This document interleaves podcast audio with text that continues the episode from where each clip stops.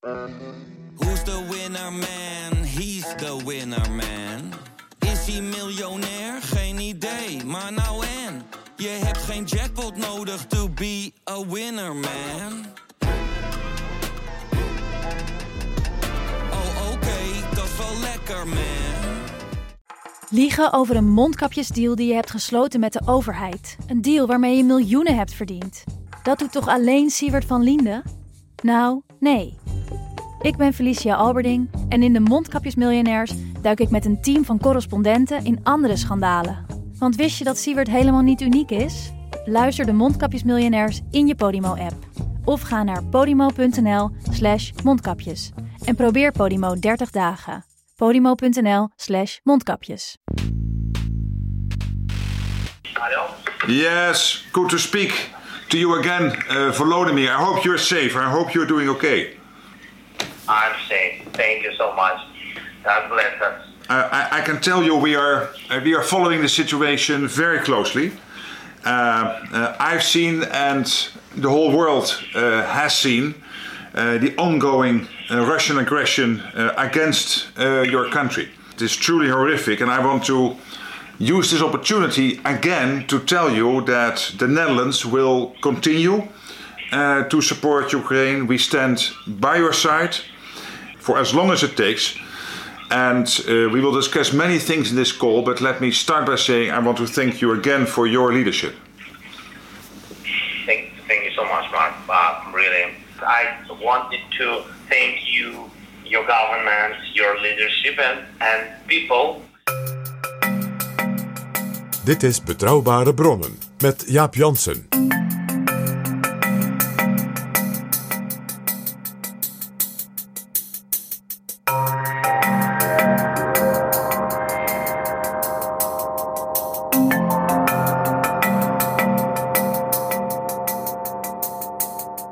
Hallo, welkom in Betrouwbare Bronnen aflevering 327. En welkom ook PG. Dag Jaap. PG, het is bijna een jaar geleden, 24 februari 2022, dat Rusland Oekraïne binnenviel. En het is nu ongeveer een jaar geleden dat Macron en Scholz weet je, aan die enorme tafel zaten. En dachten dat, eh, nou ja, misschien gaat hij wel troepen terugtrekken die oefeningen deden langs de grens om de zaak te deescaleren. En aan de vooravond van die eerste verjaardag, beetje raar om het een verjaardag te noemen natuurlijk, komen in München vandaag en de komende dagen alle belangrijke veiligheidsdeskundigen van het, in ieder geval het Westen bijeen. En ook daarbij bijvoorbeeld Kamala Harris, de vicepresident van de Verenigde Staten. Maar bijvoorbeeld ook een Macron, die komt gewoon zelf. Eh, dus dat geeft ook aan dat je echt, eh, zeg maar de topliga, ja ook de coalitie die natuurlijk eh, Oekraïne steunt, bij elkaar hebt. De minister Kubela van Oekraïne komt, want Zelensky blijft thuis natuurlijk. Dus is misschien wel natuurlijk via het scherm er wel bij. En heel opmerkelijk, het is voor het eerst dat men eh, nadrukkelijk heeft gezegd: we nodigen Rusland niet uit. Want in 2007 was Vladimir Poetin zelf nog aanwezig op die conferentie in München.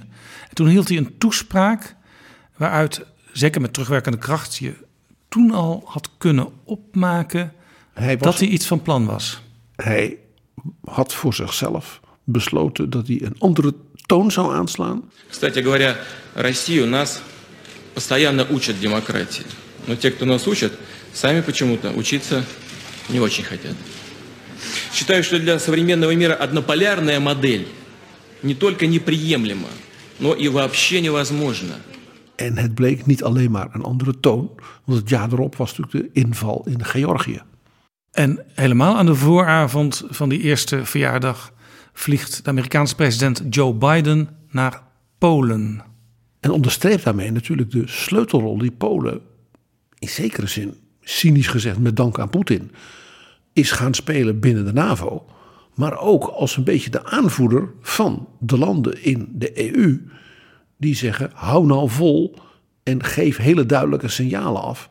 Zowel richting het Kremlin als richting de mensen in Oekraïne. Van we laten jullie niet in de steek. Ja, Overigens, afgelopen dagen uh, waren de defensieministers van de NAVO bijeen in Brussel.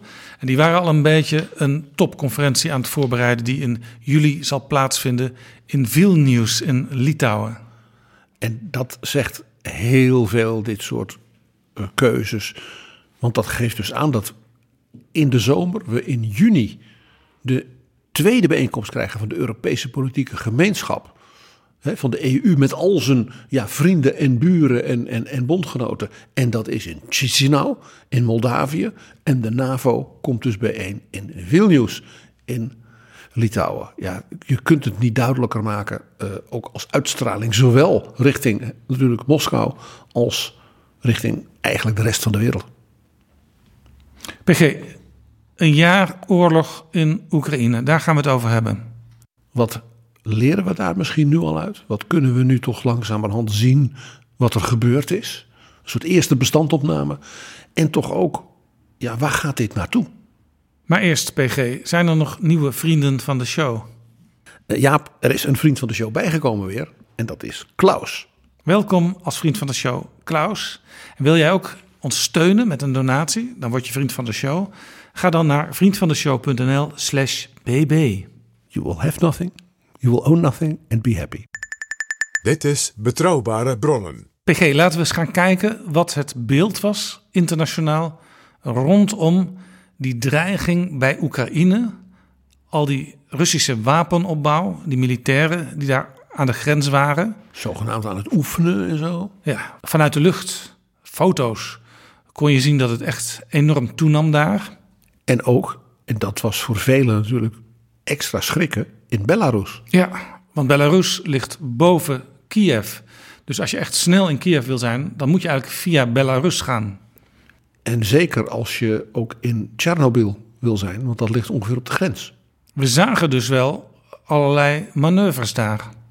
En er was nog iets. Al nou, voor de kerst werd er tamelijk onopgesmukt vanuit het Witte Huis en vanuit de Nationale Veiligheidsadviseurs en de CIA, wat wel niet gezegd van, hou daar maar rekening mee dat Poetin gewoon militair gaat oprukken en vervolgens ingrijpen. Ja, dat werd overigens uh, door velen nogal gerelativeerd.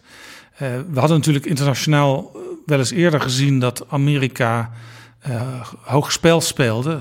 Ik noem maar Irak en Saddam Hussein en zijn chemische wapens, die achteraf niet te vinden waren. Dus met andere woorden, kunnen we de Verenigde Staten wel vertrouwen als ze dit zo hoog opspelen.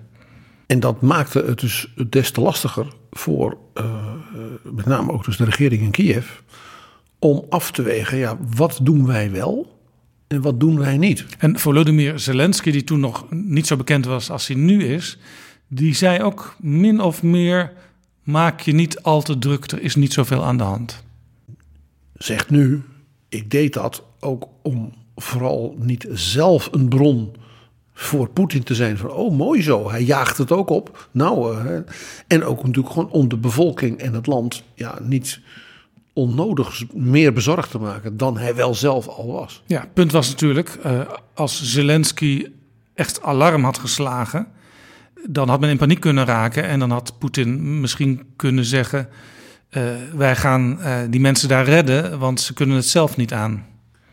En nog een mogelijkheid, en dan word ik nog cynischer, ja. Dan was de kans dat allerlei landen, ook in West-Europa, hadden gezegd van... laat ons maar even bemiddelen.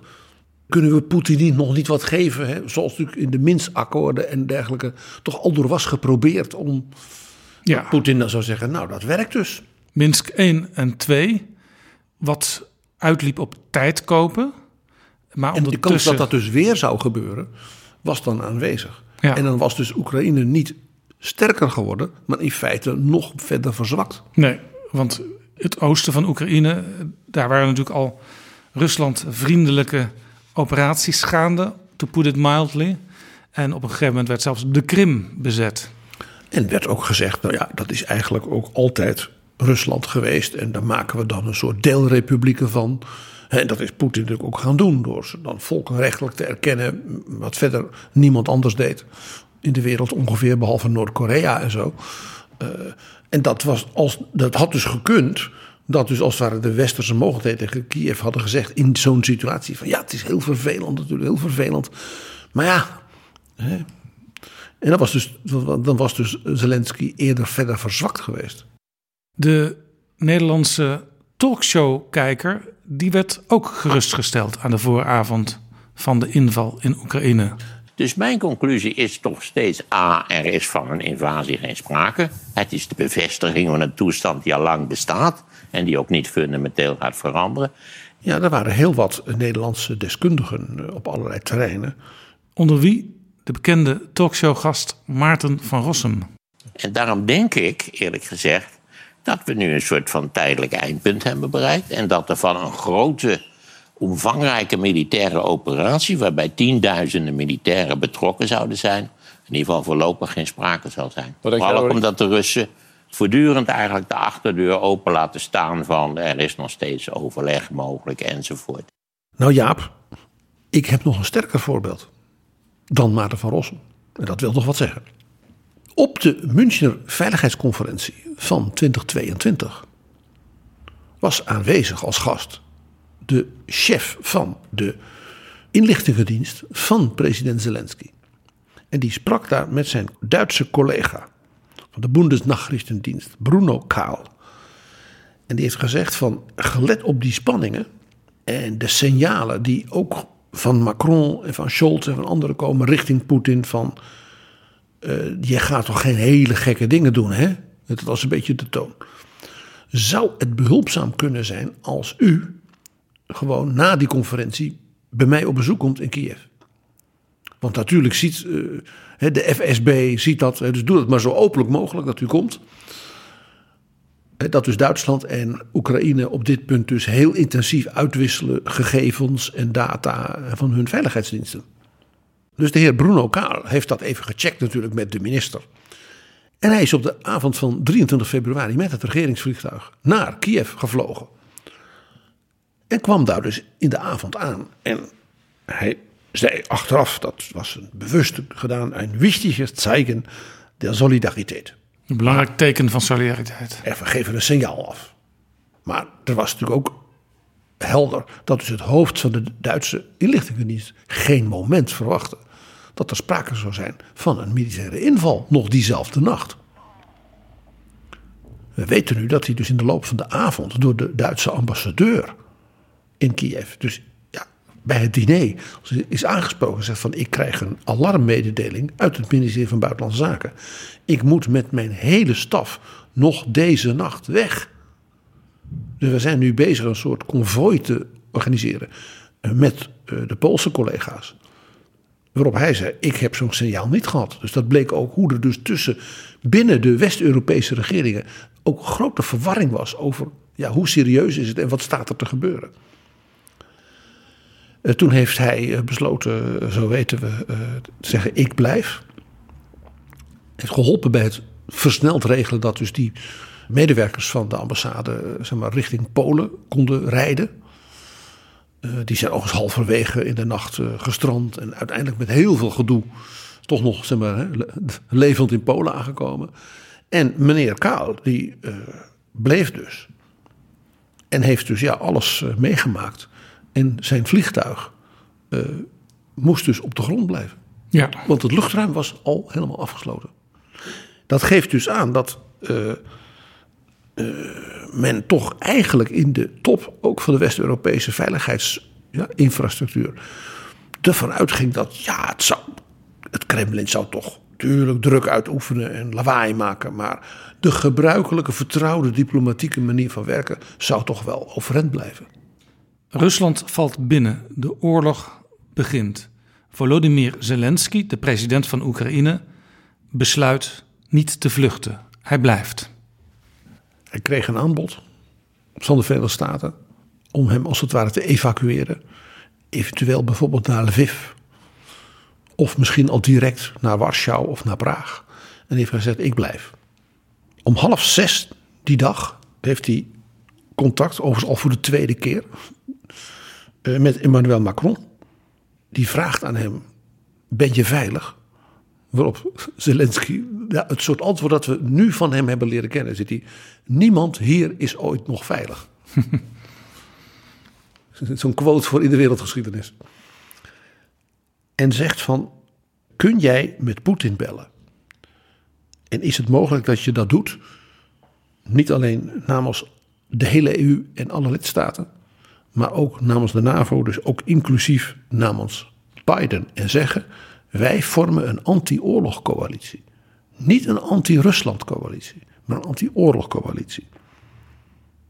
Ik citeer nu uit de teksten die daarvan bekend zijn geworden. Poetin zal naar jullie luisteren. Wat ook weer aangeeft dus dat ook Zelensky op dat moment nog dacht dat er sprake was van een soort rationaliteit. Ja, ook hij was eigenlijk met stomheid geslagen, zou je kunnen zeggen. Hij, hij zag het wel aankomen. En toch? Hij had het niet laten weten dat hij het aan zag komen, want wie weet wat er dan allemaal zou gebeuren. Maar toch, als het dan eenmaal zover is, dan denk je, hoe kan dit? Macron heeft toen, en dan zie je dus toch ook weer echt de Franse realpolitiek, hè? tegen Zelensky gezegd: Ben jij dan bereid aan de tafel te komen en te onderhandelen? Dus eigenlijk toch weer een soort Minsk 3. Waarop Zelensky zei: Natuurlijk, we moeten wel. Nou, met die kennis is Macron enkele uren later aanwezig op de ingelaste top van de Europese Unie.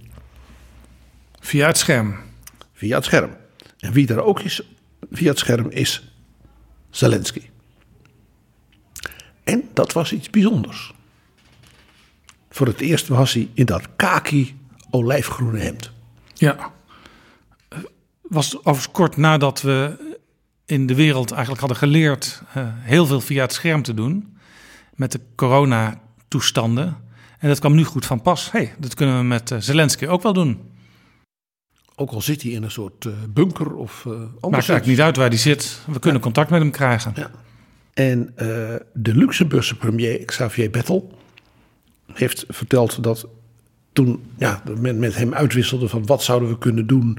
Waarbij hij vertelde van ik heb ook met Macron gepraat. En uh, Macron dat kon bevestigen. Toen werd als het ware gezegd van misschien moeten we dat laatste beroep toch proberen te doen. Namens iedereen dus. En bij de afronding toen werd gezegd van nou, uh, we hebben ook sterkte wensen en dit en dit. En toen heeft Zelensky tegen de Europese leider gezegd... ik weet niet of we elkaar ooit zo nog een keer zullen kunnen spreken. Een dramatisch moment. En toen ging Macron bellen met Poetin. Die had de, de unanieme steun van de collega's. En blijkbaar ook impliciet van president Biden... En hij, ja, hij neemt contact op met het Kremlin. Waar hij natuurlijk enkele dagen daarvoor nog aan die hele grote tafel had gezeten. En hem de indruk was gegeven, nou ja, misschien. Macron was zeer verbitterd na dat gesprek. Want wat deed Poetin? Die heeft een soort executive summary gegeven van die beruchte televisiespeech die hij hield over ja, dat Oekraïne eigenlijk niet bestond.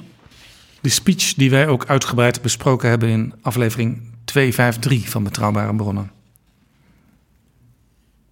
En ja, dat, daar, daar zat dus gewoon helemaal niets meer in.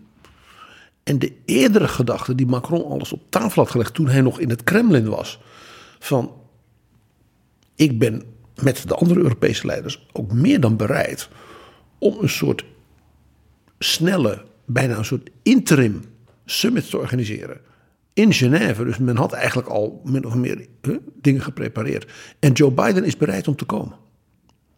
Dus Poetin, Biden met een aantal van de Europese leiders.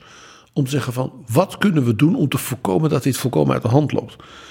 Dat voorstel was nu helemaal niet meer aan de orde. Nee, overigens een tijdje later is er wel overleg geweest tussen afgevaardigden van de regering van Oekraïne en van eh, de Russische regering. Maar dit was een heel raar overleg. Uh, het was ook overleg waarvan de deelnemers, met name aan de Russische kant, uh, soms niks van zich lieten horen, soms ineens wel kwamen opdagen. Uh, er was ook de vraag wie heeft welk mandaat. En na een paar keer bijeenkomen is dat ook weer totaal gevaporiseerd, in het niets opgegaan. Het is dus nu, een jaar later, wezenlijk om één ding te onthouden. Op die 24 februari was dus de regering in Kiev en dus ook Zelensky heel persoonlijk eigenlijk in de situatie: ik ga nog liever onderhandelen met ja, de ruggensteun van de EU, van de NAVO, van Macron, van Biden, dan dat wij alleen moeten vechten tegen dat toen nog onoverwinnelijk geachte, reusachtige superpowerleger van Rusland. Wat natuurlijk meteen ook een, een, een ja, tegenbewijs is van de beweringen die ook worden gedaan als zou Oekraïne en het Westen als het ware het hebben uitgelokt. dat die arme Poetin niks anders meer kon. Als dat zo zou zijn, dan was dit natuurlijk volkomen onlogisch alleen al. PG, Joe Biden was president van de Verenigde Staten. En in Mar-a-Lago gaf de vorige president, Donald Trump, commentaar. So Putin is now saying it's independent, a large section of Ukraine. I said, How smart is that? And he's going to go in and be a peacekeeper. That's the strongest peace force. We could use that on our southern border. That's the strongest peace force I've ever seen. There were more army tanks than I've ever seen. They're going to keep peace all right. No, but think of it. Here's a guy who's very savvy. I know him very well. Very, very well. Ja, en uh, de man in Den Haag die uh, Donald Trump de best leader in the whole world vond, Thierry Baudet, onderstreepte dat hij vond wat, dat wat Poetin deed, de zo viriele Poetin, vooral heel mild was. Dat was wel echt een, een zeer klein minderheidsstandpunt in Den Haag. Want het parlement eh, steunde meteen alle hulp die nodig was voor Oekraïne. Zelfs Geert Wilders, die in het verleden wel eens geflirt heeft met het Kremlin. En zich liet fotograferen in volle eer in de Duma. Steunde nu de aanpak.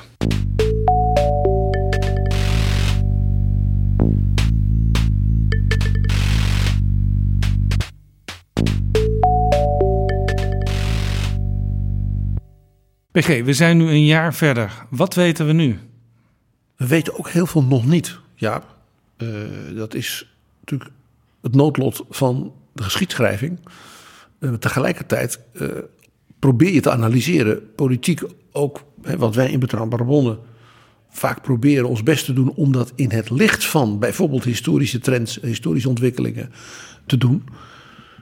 Zijn er wel een aantal dingen die we kunnen proberen te formuleren als observaties die ja, een zekere stevigheid hebben. Ik heb er tien.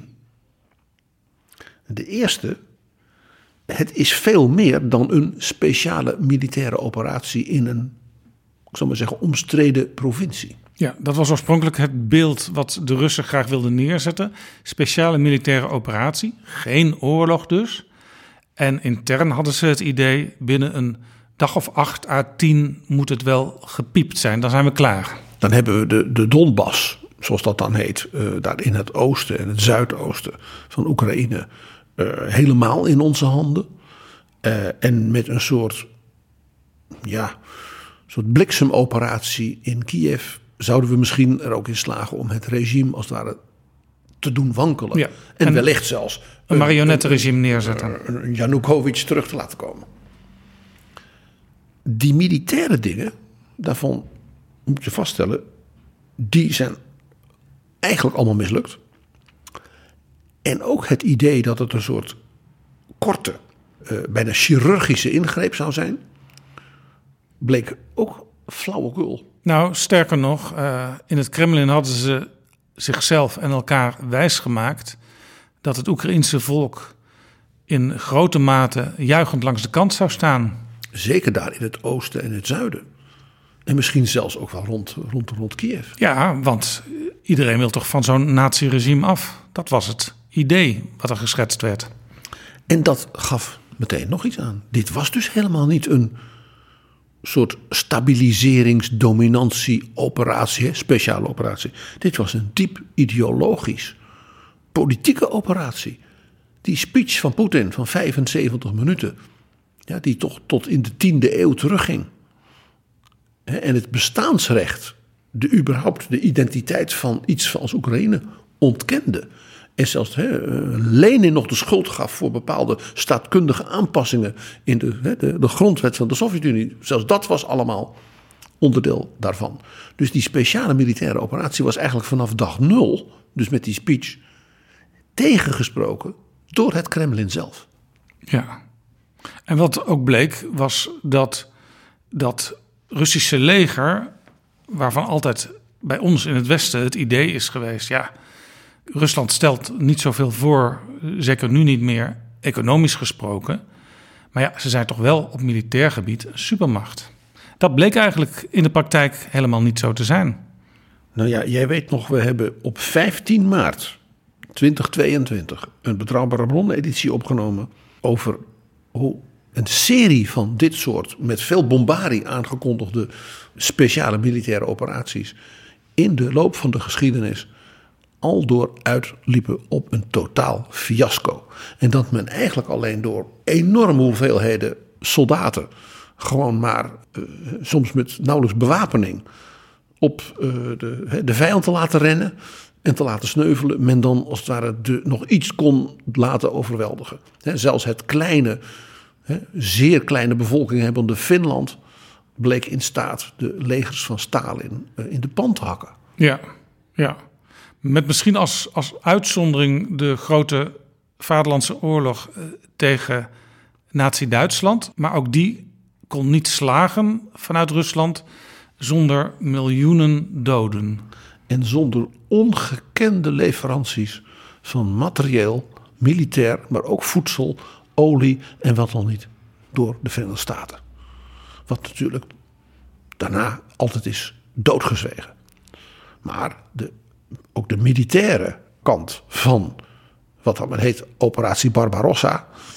Uh, was natuurlijk een totale militaire sof voor de Sovjet-Unie. Ja.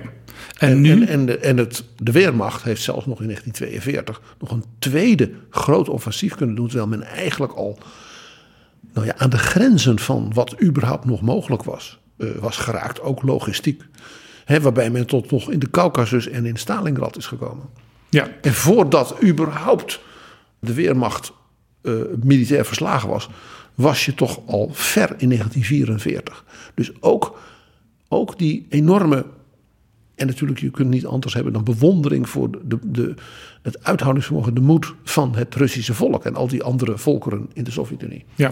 Maar militair was ook dat geen grote zegepraal. En bij deze speciale militaire operatie, die pas in een latere fase doodgewoon oorlog genoemd zou worden, is het uh, lastig een heldere strategie te ontwaren. Ja, dat was een soort combinatie van een, hè, wat ik noem een soort chirurgische blitzkrieg rond Kiev. Er was een bijna ouderwetse soort uh, verovering in het oosten bij Kharkiv. Dan had je in het zuiden weer een wat ander soort operatie, zoals toen bij de Krim met die groene mannetjes met plotselinge invallen. En dat bleek ook niet heel gecoördineerd. En het beste voorbeeld natuurlijk, wat iedereen zich zal herinneren, was een file van 40, 50 kilometer van vrachtwagens met materiaal en uh, uh, eten en uh, wapens en olie en wat dan niet, die gewoon stilstond. En die door het Oekraïnse leger buitengewoon behendig één voor één als het werd aangepakt en waar de soldaten vooral van wegholden. Ja, in het Kremlin werd gedacht, als wij eenmaal bezig gaan, dan zal het Westen, Europa, de Verenigde Staten, zal wel wat tegensputteren natuurlijk. Maar ja, ze zullen het al gauw als voldongen feit beschouwen. Zeker als we gaan dreigen met het minderen van onze energieleveranties en dergelijke. Ja. En dat is natuurlijk toch de derde belangrijke, op, belangrijke observatie. De wijze waarop Europa zich niet uit elkaar heeft laten spelen, maar ongekend uh, zich sterk aan één geschaard heeft. Inclusief dus met ook de buurlanden, ook kwetsbare buurlanden, als die in de Caucasus, als Moldavië, en ook als Oekraïne zelf uiteraard. Uh, zelfs in een nieuw soort Europese politieke gemeenschap, is natuurlijk hoogst opmerkelijk. Poetin heeft Europa helpen herdefiniëren. Ja, en op, op zich is dit ook iets wat de Russen uit hun geschiedenisboekjes wel hadden kunnen voorzien. Uh, want ja, de Koude Oorlog heeft natuurlijk ook voor gezorgd eh, dat de NAVO een, een echt bondgenootschap werd, maar ook dat de Europese samenwerking steeds hechter werd. Die is echt gestimuleerd door die dreiging in de Koude Oorlog.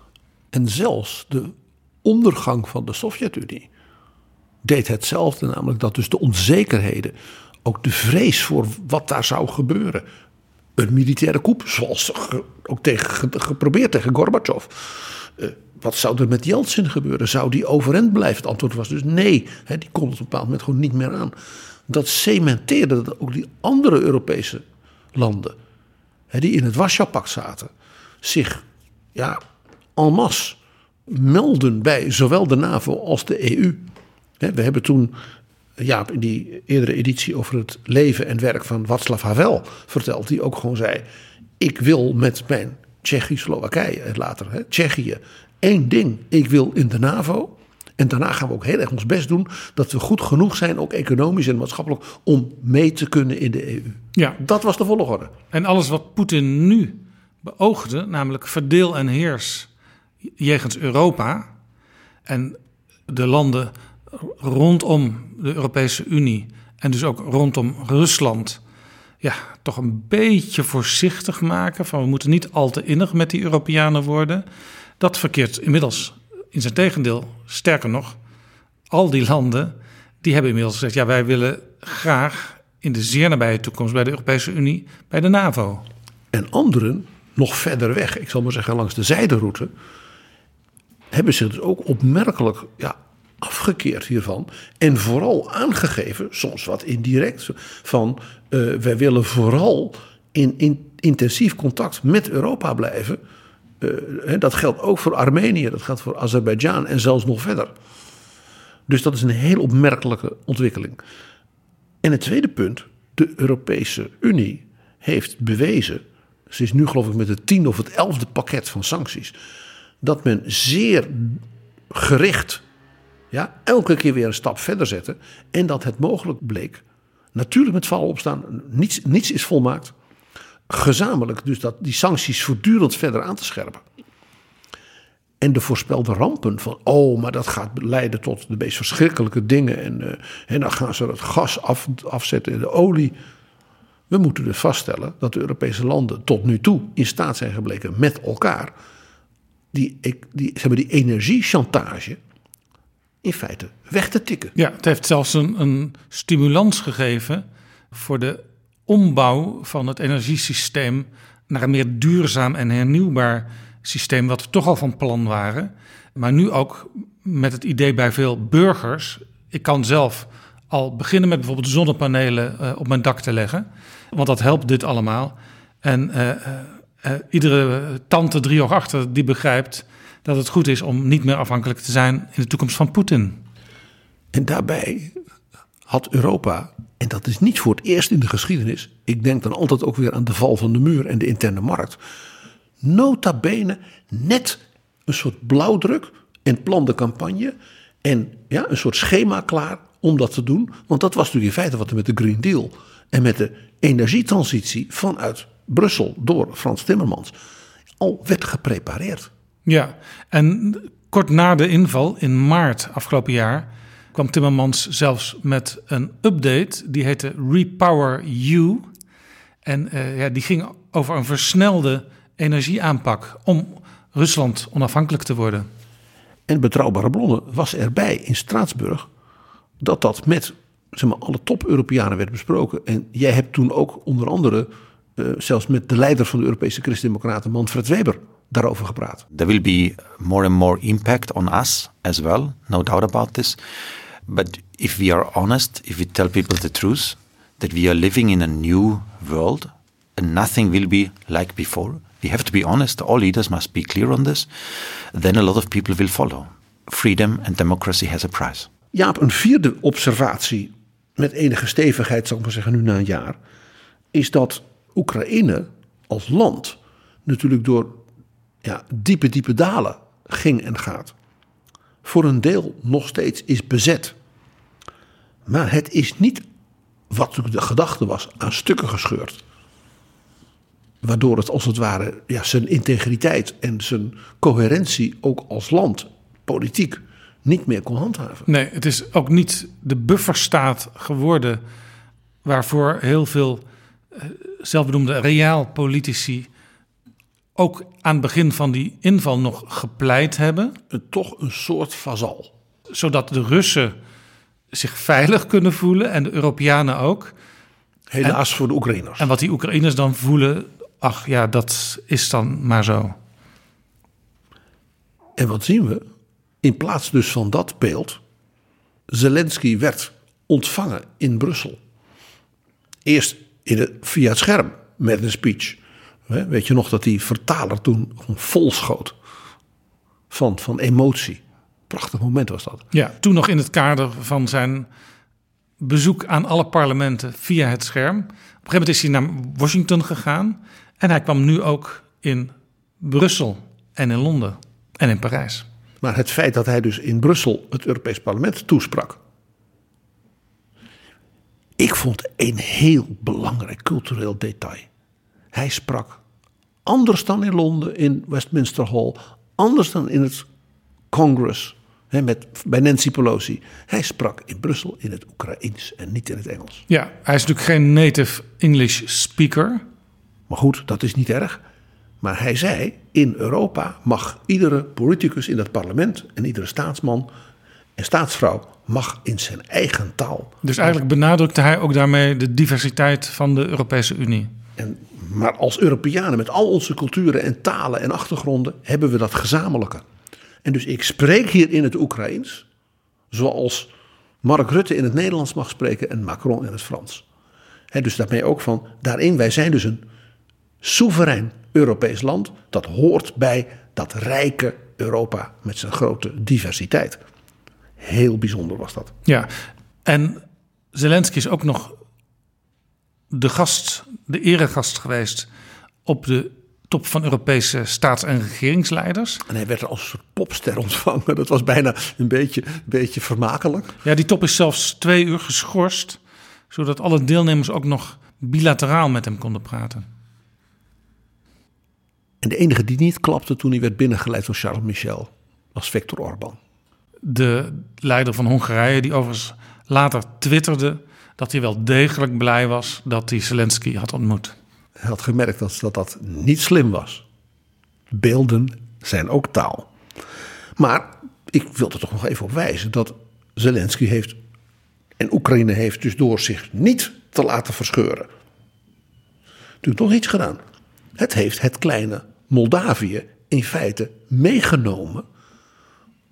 Ook als land dat, waarvan zegt, ja, als dat zo bedreigd wordt, net zo, dan is het levensgevaarlijk om te zeggen, ja, ja, dat komt wel een andere keer. Dus Moldavië gaat als het ware in de slipstream voortdurend nu van Oekraïne mee. Heeft natuurlijk een hele bijzondere band met Roemenië. Maar heeft ook een hele bijzondere band met Oekraïne. En daar ligt nog een heel streepje land tussen met allemaal in feite illegale Russische bezettende troepen. Ja. Transnistrië. Moldavië is misschien wel het armste land van landen die aanspraak maken op lidmaatschap van de, van de Europese Unie. Eh, er is ook een enorme inflatie daar op het moment. Het kabinet is ook afgetreden. En de president is nu bezig een nieuw kabinet in het zadel te helpen. Maar er wordt ook gewaarschuwd, ja, eh, de Russen die al heel lang in Transnistrië zitten, een klein stukje Een soort enclave. grensland van Moldavië.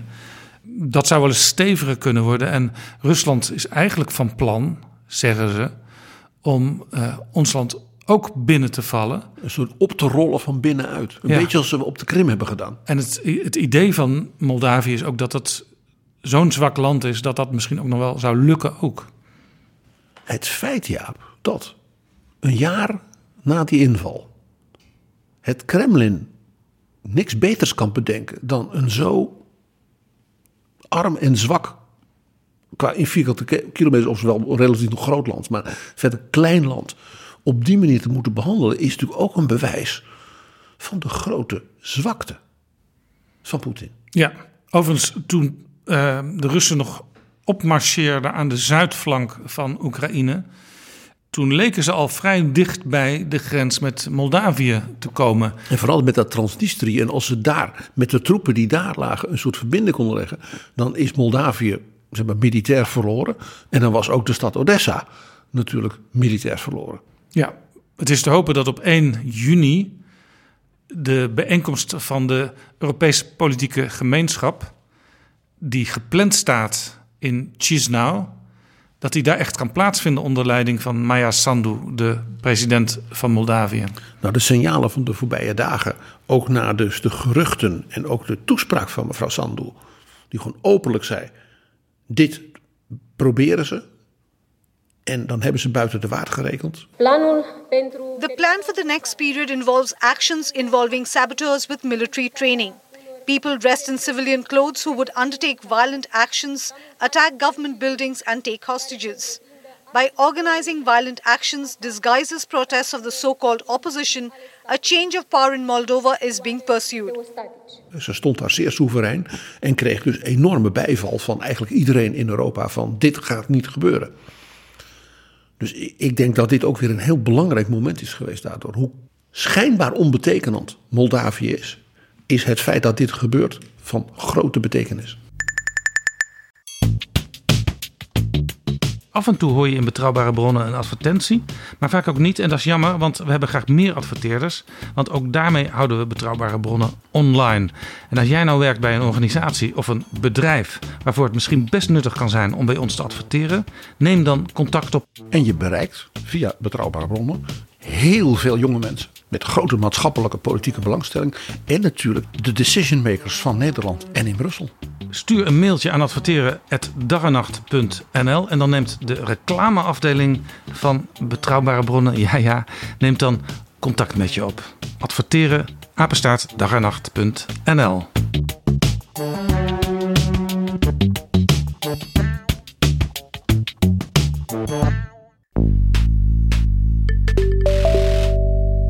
Dit is Betrouwbare Bronnen, een podcast met betrouwbare bronnen.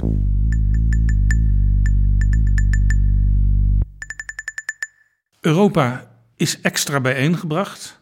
Die andere samenwerkingsorganisatie, de NAVO, ja, die werd een aantal jaar geleden, toen Trump president was in Amerika, door Macron van Frankrijk nog hersendood genoemd. Maar het tegendeel is waar, PG. De, de NAVO heeft een, ja, dat voorbije jaren een ongekende ontwikkeling doorgemaakt. we hebben het natuurlijk al over gehad over de historische stap van Zweden en misschien nog wel meer van Finland. Door eigenlijk een eeuwenoude zo'n nationale identiteit en strategie op te geven. Door te zeggen, wij gaan nu ook lid van de NAVO worden. Ja, mits Erdogan dat toestaat na de verkiezingen. Er zijn altijd van dit soort dingetjes. In, in die grote diversiteit die bij Europa hoort, dus ook bij de NAVO hoort, zijn dat soort dingen er ook. Ik heb de indruk dat de NAVO-chef Stoltenberg, die toch aan zijn laatste termijn bezig is, zoiets heeft van: ze kunnen me wat. Ik begreep dat hij heeft gezegd van: uh, ik heb er een beetje genoeg van. Ik vlieg zelf persoonlijk naar Erdogan. En ik denk dat hij goed zegt van: uh, uh, meneer de president, ik verlaat dit kantoor van u niet voordat we de zaak hebben geregeld. Ja, over Stoltenberg is, is al over zijn termijn heen. Hè? Men wilde hem op dit moment niet laten gaan. En dat is natuurlijk een groot compliment. En ik denk dat hij het compliment ook wel verdient. Want de wijze waarop hij dus die NAVO, als dat vanuit die brain dead situatie, heeft geleid. Zonder heel erg opvallend en, en lawaaierig te zijn. Hè. Dat zit dus niet zo in hem. Naar waar de NAVO nu staat, is natuurlijk ongekend. Ja, wat je overigens ziet, PG, nu het Westen zo aaneengesloten optrekt, dat uh, ja, Rusland elders in de wereld toch probeert steun te krijgen. Bijvoorbeeld de minister van Buitenlandse Zaken, die vliegt op en neer naar landen in Afrika. Er zijn natuurlijk contacten met India, er zijn contacten met China. Maar je ziet dat die hele grote naties, zoals India, zoals China, natuurlijk uh, meneer Lavrov niet beledigen, maar wel heel afstandelijk blijven. En dan soms zeggen wij betreuren natuurlijk de moeilijke geopolitieke situatie. dus de, men wil niet als het ware helemaal meegetekend worden in het kamp van Poetin, Noord-Korea, Belarus. Nee, bleek ook wel bij het begin van de, de oorlog dat in de algemene vergadering van de Verenigde Naties toch heel veel landen uh, Oekraïne steunden. En landen die het er moeilijk mee hadden, die onthielden zich vaak van stemming. Er ligt overigens in de wandelgangen van de Verenigde Naties op dit moment een nieuwe resolutie klaar. Die is eigenlijk gebaseerd op het 10 punten vredesplan van Zelensky uit oktober. Toen had hij een, een heel ja, strak plan gemaakt. Met natuurlijk als, als hoofdpunten herstel van de territoriale integriteit van Oekraïne. Dus inclusief die vier bezette provincies Gerson, Zaporizhia, Luhansk en Donetsk. En natuurlijk inclusief de Krim. Terugtrekken van de Russische troepen, beëindiging van de vijandelijkheden. En voor Den Haag werk aan de winkel wat betreft het ontwikkelen van een internationaal tribunaal. Ja, en ik verwacht eigenlijk dat de komende dagen, de komende week, die resolutie wel uh, in stemming zal gaan komen in de Algemene Vergadering van de Verenigde Naties. En dat geeft een belangrijk psychologisch signaal en mandaat aan secretaris-generaal Gutierrez. Antonio Guterres. Die heeft tot nu toe voortdurend, wat hij natuurlijk moet doen, opgeroepen tot oorlog is vreselijk, er moet vrede komen, dat soort dingen. Maar hij had natuurlijk nog niet een, zeg maar, een ding in zijn hand. Als hij dus als het ware die uitgewerkte versie van Zelensky's tienpuntenplan in zijn hand heeft, dan is het dus ook duidelijk dat de Verenigde Naties zegt: de basis om te, terug te keren tot een vreedzame en ook ja, toekomstgerichte situatie daar is het vredesplan van Kiev. Ja, dat is echt heel belangrijk. Want Guterres is natuurlijk zelf ook in Kiev geweest. En op het moment dat hij daar was, uh, ja, vlogen de Russische bommenwerpers uh, ja, bijna letterlijk over zijn hoofd. En, en, die raketten? Dat was dus echt een, een, ja, een opgestoken middelvinger vanuit het Kremlin. Er is natuurlijk de Veiligheidsraad, maar ja, daar zit Rusland zelf in, die altijd kan vetoen. Soms dan niet gesteund door China, maar China steunt ook het Westen niet. Dus dat is altijd lastig. Dus zit er niks anders op dan toch een signaal proberen te krijgen vanuit de algemene vergadering. En het zou mij niet verbazen als Gutierrez, als hij het gevoel heeft, ook uit de uitslag van de stemming en uit het debat, dus de verklaringen daaronder, dat hij gewoon zegt van uh, ik, uh, ik ga op bezoek in Moskou en ik ga op bezoek in Kiev. Gewoon maximale druk. Ja, we hebben natuurlijk, we zeiden in het begin al, uh, ook in onze podcast met enige regelmaat gekeken naar, maar wat gebeurt er nou zoals dat heet on the ground? He, dus die merkwaardige militaire en logistieke verlamming en het feit ook dat Rusland uh, na die overval op Kiev in feite het hele noordelijke gedeelte, gewoon alle troepen, in feite heeft moeten terugtrekken. Dat was een reusachtige militaire nederlaag. Nou, dat is ook gebeurd rond de miljoenenstad Kharkiv. Daar hebben uh, Oekraïnse troepen in feite het Russische leger teruggemapt, om geen ander woord te gebruiken, tot ongeveer de oude grens. En we zien dus dat hier een hele merkwaardige militaire ja, geschiedenis geschreven wordt. Want precies twintig jaar geleden was er natuurlijk de operatie van de Verenigde Staten met een serie bondgenoten tegen het regime van Saddam Hussein. Ja. En dat was, ja, daar is het woord blitzkrieg uh, bijna voor uitgevonden. je weet nog dat die minister van Informatie stond te vertellen in Bagdad: er is niks aan de hand, het gaat helemaal goed. Uh, terwijl de Amerikaanse tanks zichtbaar achter hem de stad binnenreden. Een van de meest onwaarschijnlijke scènes natuurlijk uh, live op de televisie. Van een dergelijke blitzkrieg. Twintig jaar later, met dus nog veel meer hoogontwikkelde uh, technologie, is natuurlijk geen sprake geweest. Wat men probeerde rond Kiev mislukte volstrekt. Aan, ik zal maar zeggen dat de oostfront he, bij Kharkiv is in feite op een relatief ouderwetse manier het Russische leger teruggedreven. En wat we nu zien is ja, rond uh, uh, uh, ja, bijna gefortificeerde steden als Zoledar en Bakhmut. Ja, alsof we terug zijn in de Eerste Wereldoorlog. Ja. Het, mij doet het aan niks zover denken als Verdun in 1916. Ja, dus enorme uh, fortificaties van waaruit men elkaar beschiet. En er dan dus uh, uh, nou ja, enorme hoeveelheden mensen met een geweer in hun hand, als daar dan die fortificaties toehollen en ze elkaar afmaken. En met name dus dat het Russische leger zo opereert. En het merkwaardige is dat die kant van het Russische leger ook klassiek Russisch is. Want dit was de manier waarop in 1915, 1916 en zelfs tot in 1917 onder tsaar Nicolaas II het Russische leger dacht dat men Oostenrijk, Habsburg en het Duitse keizerrijk wellicht kon tegenhouden, dan wel zelfs nog een aantal offensieven kon doen.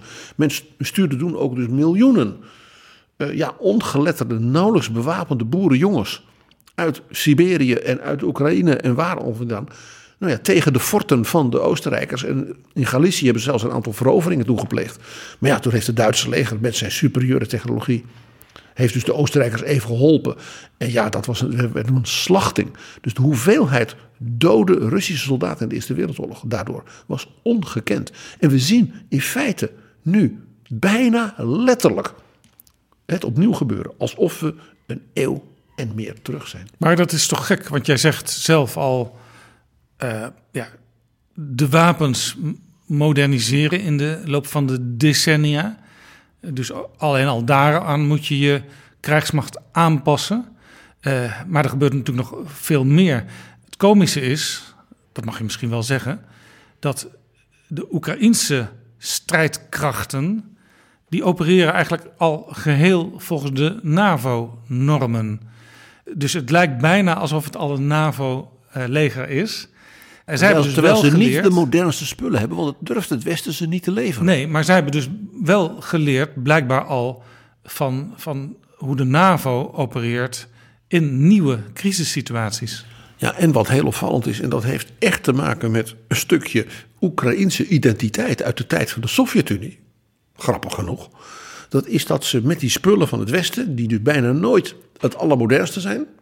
Want het Westen denkt, ja, dan is men toch bang voor escalatie en zo. Ja. Dus hebben wel HIMARS-raketten, maar niet de allernieuwste die nog heel veel verder kunnen ja, komen. Nou, wat ook meespeelt is dat uh, bijvoorbeeld de Amerikanen niet willen dat uh, Rusland zo'n nieuw modern wapen in handen krijgt en het dan meteen even uit elkaar kan halen en ervan kan leren. En kan doorverkopen aan Kim Jong-un en aan Xi en aan Khamenei. Want zo werkt dat dan. Maar wat doen die Oek Oekraïners? Dat zien we dus. Die zeggen van oké, nou dit is wat we hebben gekregen. Nou daar moeten we het mee doen. En dan gaan ze dus bijna als een soort uitvinders er zelf aan zitten uh, rommelen met nog weer nieuwe elektronica. En dan hebben ze nog weer een, een drone, maar daar doen ze nog weer iets slimmers bij. Ja. En er is dus een soort permanent innovatief proces. En het grappige is, dat sluit helemaal bij aan bij de rol die Oekraïne speelde in de Sovjet-Unie. Het was in Oekraïne dat men ook de allerbeste technische universiteit en opleiding had. Daar werden de ruimteraketten gemaakt. Daar werd dus de, waar de Sovjet-Unie ook hier in het Westen gevreesd om was. Hè, met zijn toptechnologie in de ruimte en wat al niet gemaakt. Terwijl de rest van de Sovjet-Unie natuurlijk nog gewoon een bijna middeleeuwse soort economie had. Zeker als het om de landbouw ging.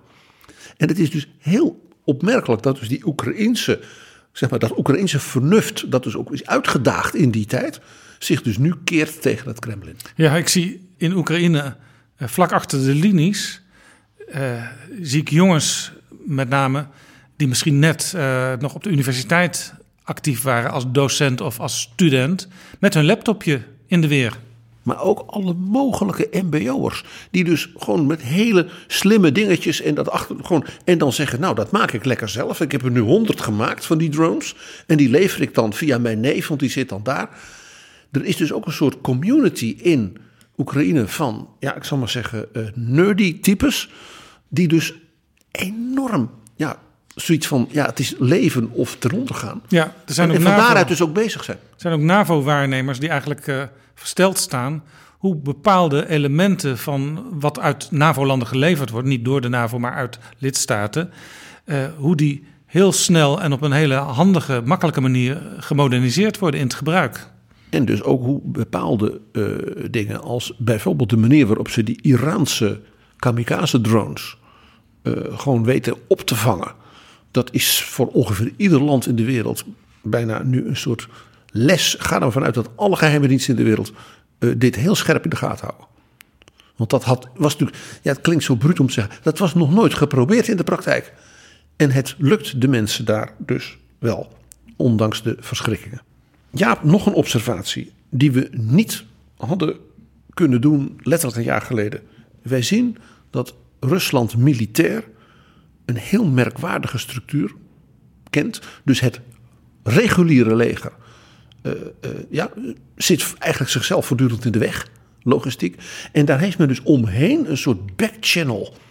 Ja, bendewezen is het woord eigenlijk wat je moet gebruiken. Uh, dus irreguliere troepen. De, het Wagner-club, maar bijvoorbeeld ook meneer Kadirov met zijn Tsjetsjeense jihadistische strijders. Oh ja.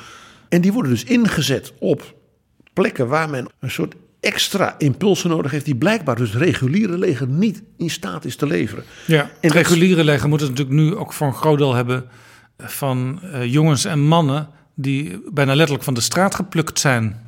Nou ja, wat ook een opvallend ding is, een heel groot deel van de mensen die sneuvelen, en dat zijn dus blijkbaar de recruten, die komen niet uit Rusland.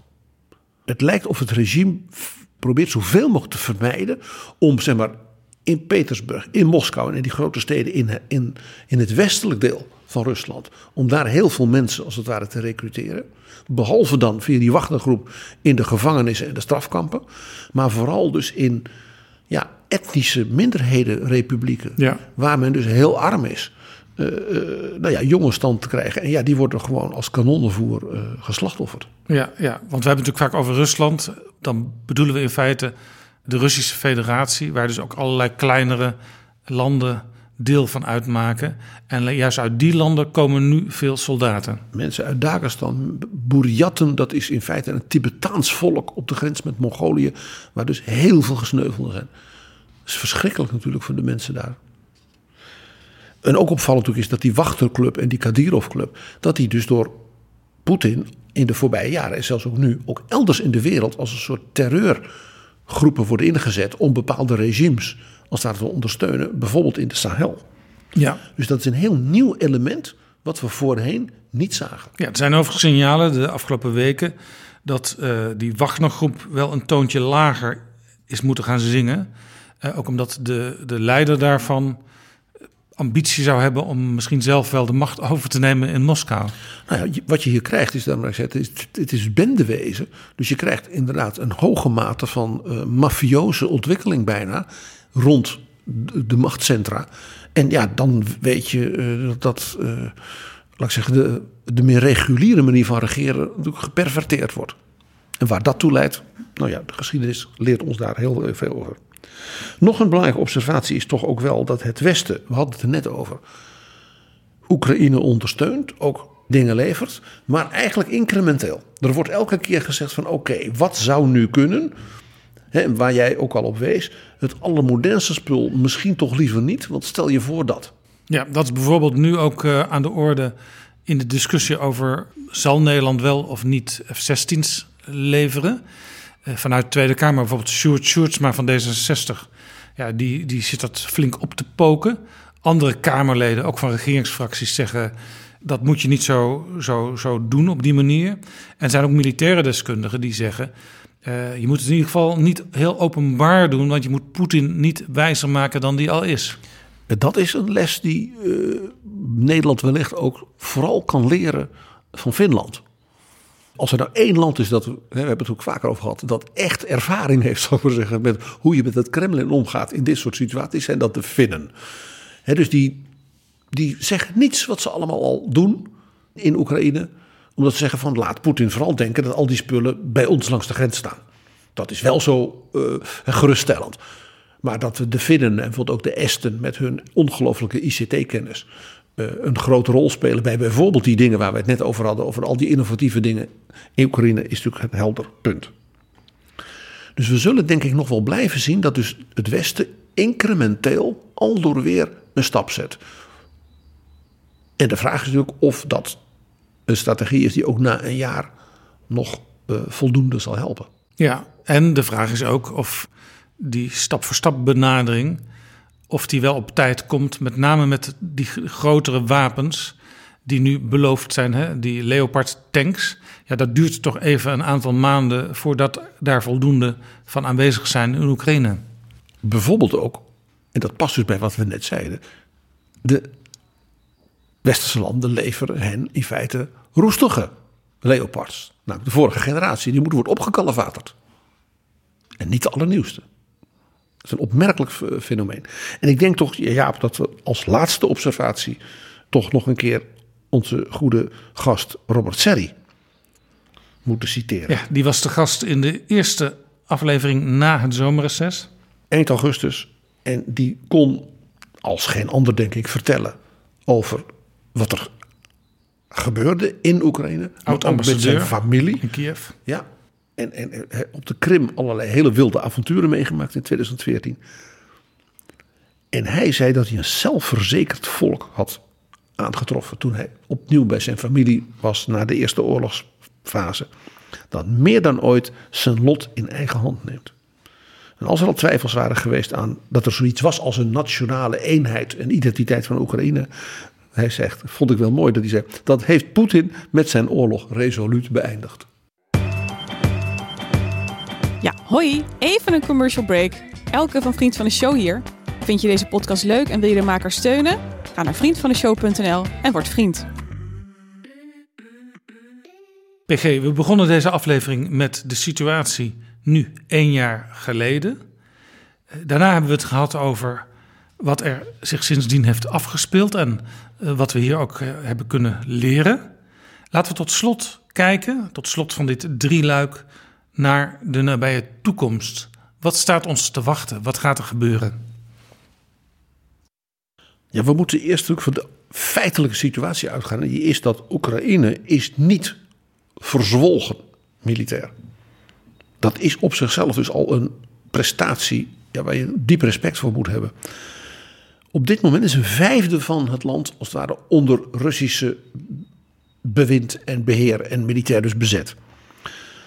Maar van het territorium dat Rusland had ingenomen vanaf 24 februari is meer dan de helft door Oekraïne teruggewonnen.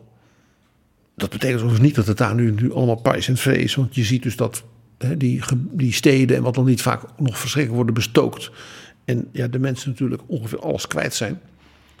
Maar goed, één ding, ze hebben meer dan de helft teruggewonnen. Ja, dus en het moreel van de Oekraïners is ook recht overeind gebleven. Dat is een, een tweede punt, dat dus het, het, het bijna een soort, soort zekerheid van hun eensgezindheid is natuurlijk indrukwekkend. Ja, terwijl aan de andere kant bij de Russische soldaten de zin om nog veel te doen in die oorlog uh, steeds verder weg is gegaan.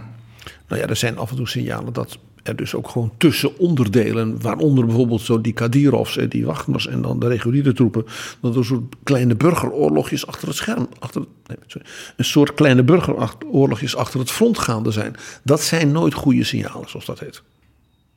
Hoe gaat nou, dit verder? Nou, uh, er zijn drie mogelijkheden. Ja. Mogelijkheid 1, Poetin wint. Mogelijkheid 2, Oekraïne houdt stand en gaat winnen. En mogelijkheid drie is dat dat Verdun, waar we nu als het ware daar in Bachmoed en zo uh, in verzeild zijn geraakt, dat dat het, ja, het, het nieuwe normaal wordt. Een frozen conflict. Ja, zo noemen ze dat. Inderdaad. Nou, zullen we eerst dan maar even aftikken dat punt Poetin wint. Dan hebben we dat maar gehad. Ja. Kijk, als het Westen niet genoeg kan of wil leveren, en die uitputtingsstrategie met Verdun, hij gooit gewoon nog meer boerjatten en ja, jongens uh, uh, op het Oekraïense front af. Ja, dan komt er een soort uitputtingsstrategie. En dan is het dus niet ondenkbaar dat Kiev toch op een bepaald moment gewoon zegt: ja, we kunnen niet meer langer. Dan gebeurt natuurlijk iets wat Poetin eigenlijk al in 2014 wilde. Namelijk, Oekraïne mag dan bestaan, maar onder mijn voorwaarden. Ik bepaal wat Oekraïne is, voor zover het bestaat. En dan is het een soort Belarus. Een vazalstaat dat die in feite in alle opzichten afhankelijk is. Ja, met als doel daarna om samen met Belarus op een gegeven moment een soort uh, hernieuwde Russische federatie te creëren, waarin die landen gewoon integraal onderdeel zijn van het grote Rusland. En dan is nu één ding duidelijk: als dat zou gebeuren en dus Oekraïne zou dus zo'n vazalstaat worden, dan, nou, dan, dan wandelen ze Transnistrië binnen en dan is Moldova, Moldavië, is dan natuurlijk ook verloren. Ja. Nou, dan, het is helder wat dat betekent. Dat betekent dat de Baltische landen. Nou, dat gruwelscenario kun je natuurlijk wel ongeveer uittekenen. Er is nog iets. Als, ze, als dit zou gebeuren op deze manier, dan zal dus Oekraïne geen lid van de EU kunnen worden. En het is ook heel opvallend dat Poetin altijd heeft gezegd: als de Oekraïners dat willen, dan mogen ze van mij lid van de EU worden. Ja, dat is overigens, overigens uh, het idee ook een beetje bij ons in de Europese Unie. Uh, dat Poetin in de loop van de jaren in Oekraïne, in Moldavië, in Georgië, ja, stukjes heeft ingepikt om maar het beeld te laten bestaan dat die landen geen volledige integrale territoriale integriteit hebben en dus niet klaar zijn voor een stap naar de Europese Unie. En dan kan Poetin, wat hij dan doet, het heel cynisch zeggen van, van mij mogen ze hoor. Om dan vervolgens te zeggen van kijk, die westerse landen, ze beloven je van alles. Maar als het puntje bij paaltje komt, leveren ze niet. Het zijn verraders, die mensen van de NAVO. Keer terug in de armen van vadertje Tsaar. En dus nu nog een mogelijkheid is dat Poetin gewoon calculeert. En denkt van ik ga gewoon dat uh, Verdun-spel een tijdje laten spelen. Want ik rek tijd tot in de zomer van 2024. Want dan komen de presidentsverkiezingen in Amerika dichterbij. En dan kan misschien een Trump-achtige het Witte Huis weer innemen. En dan kan die zeggen tegen de Amerikaanse burgers: kijk nou eens, die Biden, die heeft ons in een oren gerommeld, hè? zoals sommige mensen dat noemen. Kijk eens hoeveel miljarden er vermorst zijn daar in Europa. Allemaal vreselijk corrupt, hè? al die verhalen die dan geroepen. En niettemin, Poetin wint. Die Biden is een loser. En dan de opvolger van Biden. Stel dat het iemand zou zijn, dus uit de Trump-vleugel, of misschien zelfs meneer Trump zelf. Het eerste wat hij dan doet, is natuurlijk een deal sluiten over de hoofden en achter de rug van en de EU en Oekraïne. Ten koste natuurlijk van Europa en Oekraïne. En dan heeft Poetin precies wat hij wil. Maar dit is wel het meest zwarte scenario, denk ik, voor de Oekraïners. En voor ons. Stel, Oekraïne herovert territorium. Wat ze dus al hebben gedaan, hè? meer dan 50 procent. Doel is natuurlijk om uiteindelijk alle bezette gebieden terug te veroveren. Maar in ieder geval, Oekraïne houdt stand. En Oekraïne ja, blijft ook deel, wat ze inmiddels geworden zijn, van de Europese politieke omgeving. Ja, het is heel helder dat voor Zelensky en zijn mensen ten opzichte van die, ik zou maar zeggen, die eerste dag en avond hè, van 24 februari. Dat Macron zegt: ga jij dan aan tafel zitten? Natuurlijk, we moeten. Dat is dus een jaar later. Heeft dus Zelensky gezegd: van ik heb mijn tien punten. En voor Oekraïne is het volkomen helder wat de einduitslag moet zijn van een oorlog die weer leidt tot vrede en stabiliteit. Dat is Rusland is uit heel Oekraïne verjaagd. Dat is dus inclusief de Krim. Eh, het moet zo zijn dat Oekraïne voldoende afschrikking vormt. Dat ook een Kremlin na Poetin uh, wel uitkijkt, als het ware te zeggen: Nou, laten we het nog eens een keer proberen. En dit uh, kan natuurlijk door, op twee manieren. Dat is of een lidmaatschap van de EU en van de NAVO, dan wel een perspectief of lidmaatschap van de EU en een ja, relatie met de NAVO, wat men noemt dan bijvoorbeeld dus bilaterale veiligheidsgaranties met een aantal van de cruciale NAVO-staten. Inclusief natuurlijk voor Moldavië. Want als je Oekraïne dat geeft en Moldavië niet, dan heb je in feite als het ware een bom die op ontploffen staat in de achterdeur van Oekraïne. Dat is natuurlijk van funest. Of die een tweede soort heroveren van die tweede 50%. Hè? Of dat kan, hangt er natuurlijk vanaf of ja, er voldoende materieel komt en ook of ja, die Russische troepen, net als we natuurlijk een paar keer eerder hebben gezien, op een bepaald moment eens min of meer instorten. Want dat is een van de meest opvallende dingen. Dat het Russische leger ja, ineens dan besluit, we gaan hier weg. Dat is gebeurd hè, bij Kiev, dat is gebeurd daar bij Gerson. Het is gebeurd bij Kharkiv. Maar dat weten we dus niet. Nee. Maar dat is wel een voorwaarde voordat dit gebeurt. Ja. En het tweede is, en daar moeten we heel eerlijk in zijn, het is dus de vraag of de westerse mogelijkheden zo'n nog zo'n kollaps van het Russische leger misschien wel wil. Want of dat leidt tot een enorme destabilisatie met bijvoorbeeld een halve burgeroorlog van Kadyrov met de Wagner en ja, uh, daar zit je misschien als Westen ook niet op te wachten. Nee. Dus dit wordt een, denk ik, voor de komende tijd een heel belangrijk punt waar nooit al te openlijk over gepraat zal worden. Maar dit gaat spelen. Maar dan zou dus, dan zou dus het Westen, Biden en de Europese Unie, die zouden dan misschien op een bepaalde manier toch enigszins moeten dealen met de mensen van Poetin in het Kremlin. Ja, ik zeg het maar heel hard. Uiteindelijk zal iemand ooit met iemand in het Kremlin moeten praten. En of dat Poetin is of een ander, weet je nu, nu nog niet. Dus het zou heel goed kunnen dat men zegt van wij zijn bereid Moldavië en Oekraïne dus die veiligheidsgaranties te geven. Inclusief perspectief op EU en relatie met de NAVO. En dat men dan ja, iets bereid is te doen om. Nou ja, gezicht redden is misschien niet het goede woord. Dus dan wint Oekraïne wel, maar misschien niet die 100% Ja, ja, ik vind dat heel ingewikkeld. Ja, PG, tot slot, je had als derde optie. Ik zie dan die loopgraven van de Eerste Wereldoorlog voor me. Wat men wel noemt een frozen conflict. Dat je uh, regelmatig denkt: oh ja, uh, dat conflict is er ook nog. Je hoort er niet zoveel van, maar af en toe dan flakkert het een beetje op. Als je een soort situatie hebt zoals vanaf 2014, hè, dat er feitelijk wel beschietingen zijn en dergelijke, uh, maar er, als daar geen militaire opmars is, is natuurlijk ongeveer het slechtst denkbare. Want dan krijg je de situatie dat Oekraïne dus zich niet door kan ontwikkelen richting de EU, precies wat Poetin wil. De Verenigde Staten hebben het in dat opzicht over wel heel op echt Amerikaanse optie, die noemen ze Ukraine into a porcupine. Maak van Oekraïne een stekelvarken. Dus rust het zo toe dat Moskou nooit meer iets durft en dat je dus een feitelijke wapenstilstand krijgt. En weet je waar men met dat vergelijkt? Met de Koreaanse oorlog. Daar is na de overval door Noord-Korea teruggemapt tot aan de Chinese grens. Nou, toen kwamen ze met hulp van Mao kwamen ze weer tot halverwege.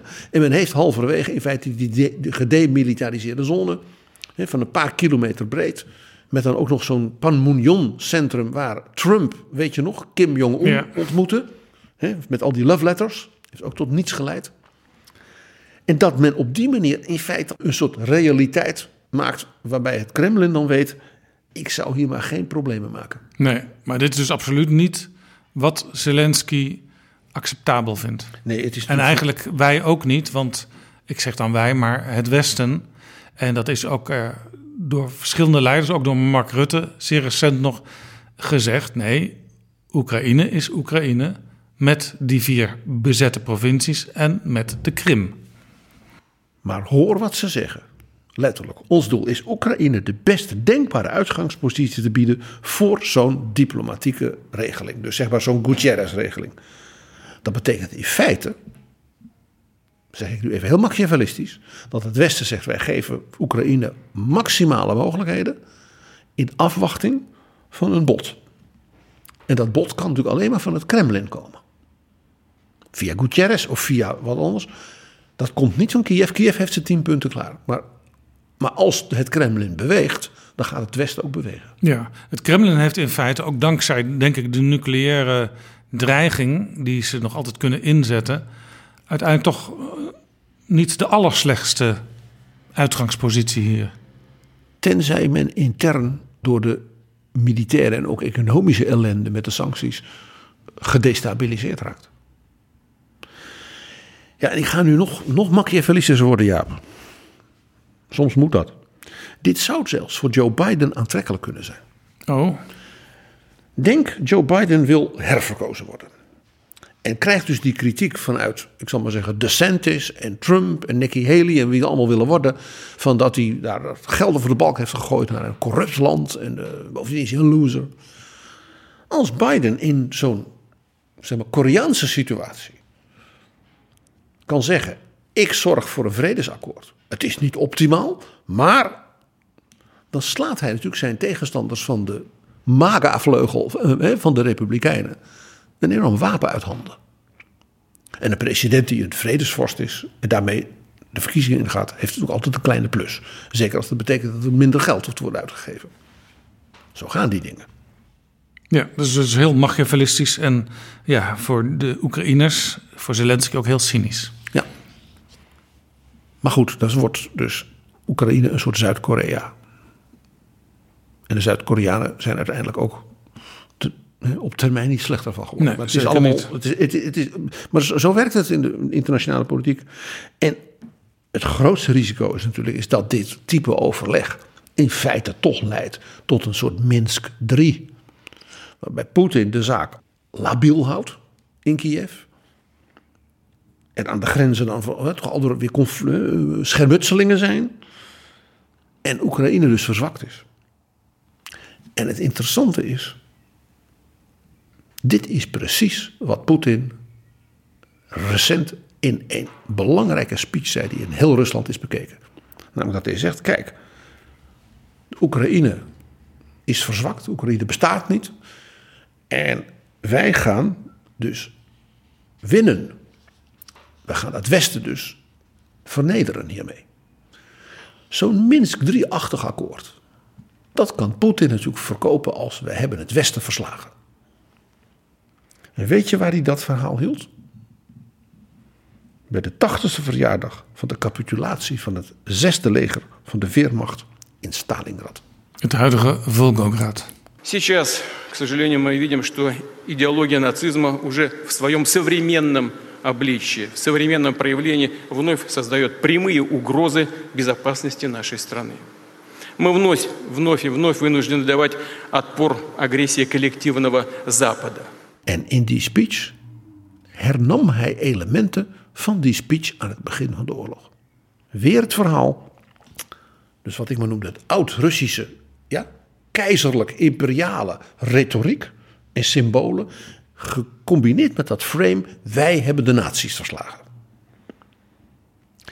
En daar doet hij buiten Rusland nog iets mee.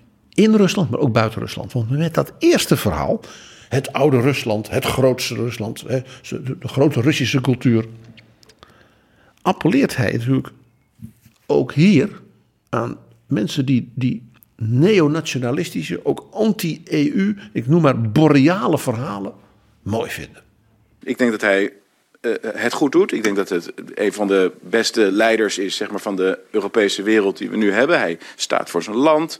Hij, uh, ja, ik denk dat hij het in grote lijnen goed doet. Op detailniveau zijn natuurlijk heel veel dingen. Dat, ja, daar zouden we moeten kijken. Ongetwijfeld zijn er dingen misgegaan in het bestuur. Sommige dingen in Rusland. En er zijn vast dingen die beter kunnen. Of zo. Maar in grote lijnen, ik denk dat u eigenlijk dat wil weten van mij. In grote lijnen denk ik dat hij een, uh, een realistische politiek voert voor Rusland en in, in internationale betrekkingen. En in tegenstelling tot Amerika, wat ik denk dat ongeveer het grootste gevaar voor de wereldvrede nu is, Amerika, Verenigde Staten van Amerika, zie ik in Rusland een, een macht die vrede en orde in de wereld probeert te brengen. En dat, dat vind ik goed. Hij is een viriele en milde man. Met dat tweede deel, wij hebben die naties verslagen, dat kan niemand ons afnemen, daarom zijn wij dus helden, appelleert hij aan een andere kant van wat ik maar noem het hoefijzer. Dat zijn natuurlijk de oudlinkse, ook anti-Amerikaanse vleugels, die natuurlijk in Europa ook bestaan. En die in Amerika natuurlijk onder America First zitten van wij willen helemaal niet daar in Europa van alles moeten doen. Ja, ja een tijdje geleden was er ook nog een aantal uh, Nederlandse intelligentsia, zou je kunnen zeggen, die uh, pleiten voor uh, onderhandelen met Poetin. Want ja, oorlog, dat wil je toch eigenlijk niet? En in feite dus zeggen, wij gaan onderhandelen met Poetin. Want Oekraïne bestaat niet. Dus die stappen in dat frame ook nu weer van de speech in Stalingrad. Het is dus helemaal geen wonder dat uit precies die beide hoeken van dat hoefijzer dat verhaal komt van je moet geen wapens leveren aan Kiev, want dat leidt tot escalatie. En wij zijn toch de grote bepleiters van vrede. En dat is precies wat Poetin wil. En dat bleek opnieuw uit deze speech op die historisch zo bijna gruwelijke plek, namelijk Stalingrad. Overigens, PG, begin komende week dan zal Poetin opnieuw een toespraak houden. En dan in het Russische parlement. Dat is natuurlijk niet voor niets in die week, een jaar na het begin van de oorlog. En het zou mij dus niet verbazen als hij dan als het ware die speech in Stalingrad weer een stapje verder brengt. Zoals hij in Stalingrad, en dat was natuurlijk zeer bewust gekozen, die speech aan het begin van de oorlog weer recyclede. Dankjewel, PG.